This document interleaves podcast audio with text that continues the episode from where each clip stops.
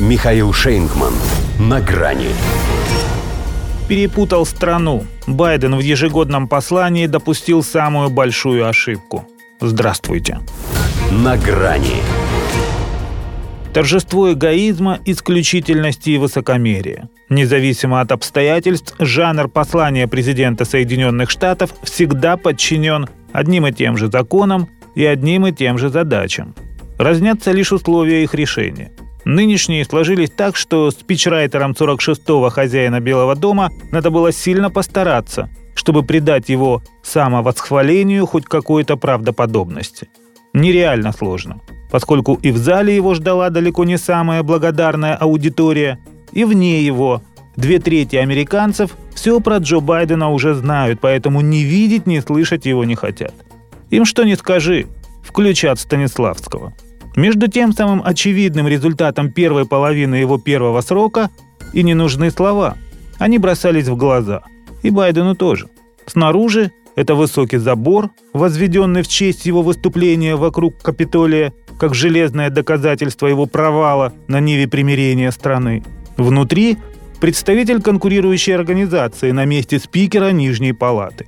Кевин Маккарти – это, конечно, не бесноватая старуха. Риск расправы над президентским посланием в стиле Пелоси был невелик. В том числе и потому, что республиканцы сразу для себя решили, что не стоит оно ни бумаги, на которой написано, ни усилий по ее разрыву. Эту речь, скорее всего, не порвут даже на цитаты. Ибо нече. Разве что для палаты мера весов, поскольку сплошное лицемерие и обман. Хотя обращение президента США – это не вечер откровения и честности. Если он говорит, что мы единственная страна, которая выходит из кризисов сильнее, чем была в его начале, то ему не обязательно уточнять, что для того они эти кризисы сами же и создают. Джозеф старался не отнять. Местами слишком, срываясь на крик и заставляя хвататься за сердце не столько Си Цзиньпина, с которым обещал не церемониться так же, как с его аэростатом, сколько своего лечащего врача. Вот кому меньше всего хотелось терять такого пациента скоропостижно.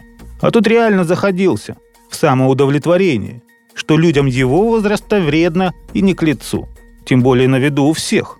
Хотя что ему еще оставалось делать, если его жена при живом тому же здесь же целовалась в губы с супругом Камалы Харрис? Впрочем, сам же как-то назвал того мужем первой леди. Что касается выступления, то пусть для него оно было второе, но впервые в таком амплуа. Сказка Андерсона наоборот. Птица высокого полета превратилась в хромую утку. Заискивание перед республиканцами, от которых теперь зависит высота потолка госдолга, стало кульминацией этой метаморфозы. При этом он то плакал, то смеялся, то щетинился, как еж. Хотя, казалось, в голове у него звучал совсем другой Высоцкий, в образе Жеглова, с его коронным приказом. Под куполом Конгресса Джо весь вечер лепил Горбатова.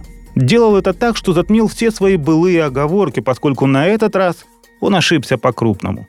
Похоже, он просто перепутал страну. До свидания. На грани с Михаилом Шейнгманом.